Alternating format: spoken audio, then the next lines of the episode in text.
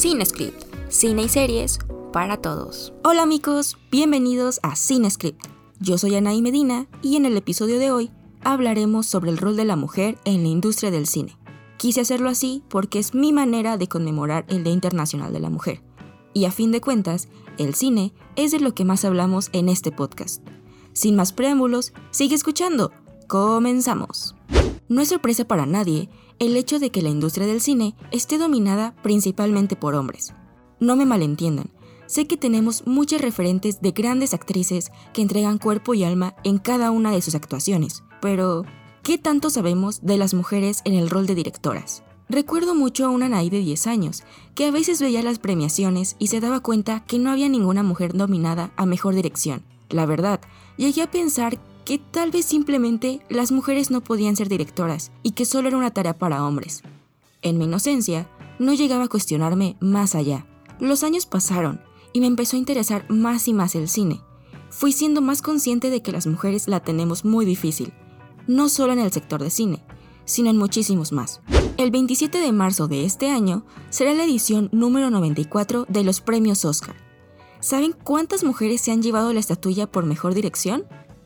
Solo dos, en toda la historia. Catherine Bigelow en 2012 y Chloe Zhao en 2021. Además de que solo han sido 7 las mujeres nominadas en esta categoría.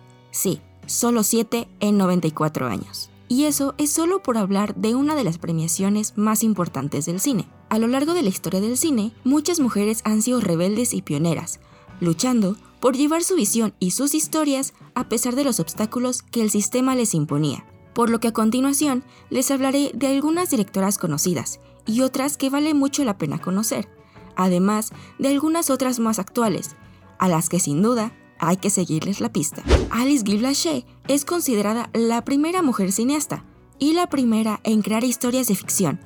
Recordemos que antes las películas eran solo representaciones de situaciones cotidianas, como la llegada del tren a la ciudad y demás. Aunque fue toda una pionera, su nombre ha pasado desapercibido. En 1914, Louise Weber dirigió El Mercader de Venecia, convirtiéndose así en la primera mujer en filmar un largometraje. Lotte Reiniger fue una pionera en el cine de animación, sí, incluso antes que Walt Disney. Se supone que Lotte no creó el primer largometraje de animación en la historia, pero el suyo es el más antiguo que se conserva y lleva por nombre Las aventuras del príncipe Ahmed.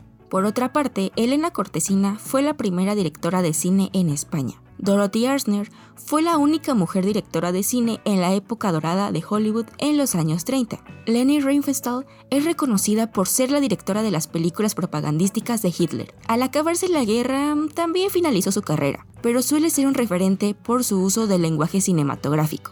Matilde Landeta dirigió Lola Casanova en 1948 y fue una de las primeras directoras de cine en nuestro país. Aida Lupino fue la única directora en Hollywood durante los años 50. Agnès Varda fue la directora francesa precursora de la Nouvelle Vague, una defensora de la libertad creativa y todo un ícono del cine feminista. Lina Bergmüller fue ayudante de dirección de Federico Fellini.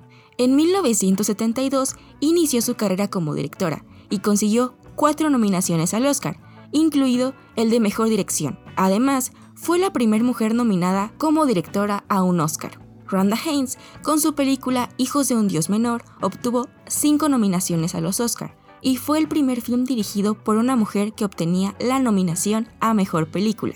En épocas más actuales tenemos a Catherine Bigelow, que comenzó su carrera como pintora, pero después se inició como directora y como mencioné en un inicio, es la primera mujer en ganar un Oscar como directora. Sofía Coppola es una de las directoras más aclamadas de los últimos años, y Las Vírgenes Suicidas es uno de sus trabajos más reconocidos, junto con Lost in Translation. Greta Gerwig es una de las directoras más nombradas, y a sus 38 años ya ha dirigido dos películas, Mujercitas y Lady Bird. Ambas obtuvieron la nominación al Oscar. Durante 2017, Patty Jenkins fue conocida por ser la directora de cine más taquillera y mejor pagada del mundo, gracias a su dirección en Wonder Woman.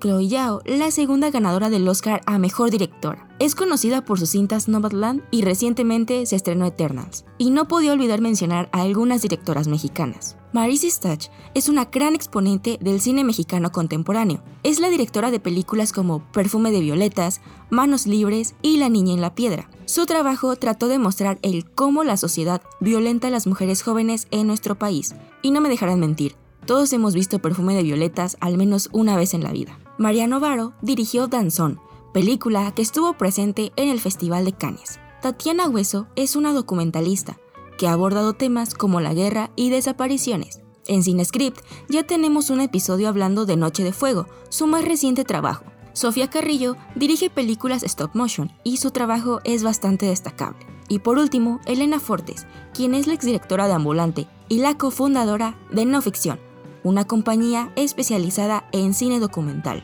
Soy consciente de que faltan muchos nombres, algunos por falta de conocimiento y otros porque sin duda han sido borrados de la historia del cine. Aún hay muchas mujeres directoras por reivindicar y darles la atención que en su momento no recibieron. Honestamente, realizar la investigación para este episodio me permitió conocer a más directoras y me dejó con ganas de ver su trabajo y seguir aprendiendo de ellas. Espero que ustedes también les den ganas de investigar y conocer un poco más acerca de grandes mujeres que han hecho muchas cosas por el cine. Sé que puede parecer complicado, pero estoy segura que las próximas generaciones de niñas y adolescentes van a poder ver cada vez más a directoras, guionistas, fotógrafas y actrices siendo reconocidas, y de las cuales podrán recibir la inspiración necesaria en caso de querer dedicarse al séptimo arte. Y espero que más adelante ninguna niña tenga que pensar que la dirección de cine es solo trabajo de hombres. Y bueno amigos, eso es todo por el episodio de hoy.